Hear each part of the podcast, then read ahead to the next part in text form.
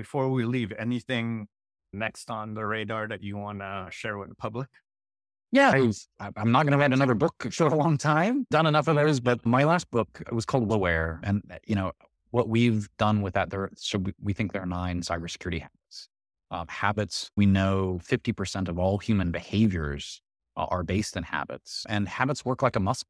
Um, so they can get stronger. They can also get tired, right? And that changes throughout the day. But if habits work like a muscle, think of the nine cybersecurity habits as like muscle groups, right? When I'm thinking about security awareness, I, we have this tendency to think about we'll do everything perfectly. And again, that that's from an athlete perspective, right? If you had muscle groups, that's more like a decathlete. Not everybody's a great decathlete. Some people are endurance runners, some people are power lifters. So I think if we think of ourselves as a coach, we can help people improve by focusing on their strengths. So what I've done is I've built a cyber personality test based on the nine cybersecurity habits to help orient you with what your strengths are. And from there, we, are building training that it's like security awareness training. Or, it's more like professional development for cybersecurity for non technical folks. But we want you to help you find whatever strengths you have uh, when it comes to cybersecurity. And then we use that to start building momentum. So you find out what your security identity is, and we want to reinforce that and help you believe that you can be a part of the, the organization's mission to, to get more secure. Yeah, that, that's my next big thing is it's a side hustle for the time being, but having a security awareness company that, that focuses on habits is, is oh my gosh, it's been impactful for, for us here at SMU. I, I've implemented it here as well as for some other clients. And yeah, it's super excited about it. It's really cool. We're looking forward to it. Thank you for joining us, everyone, and have a great day.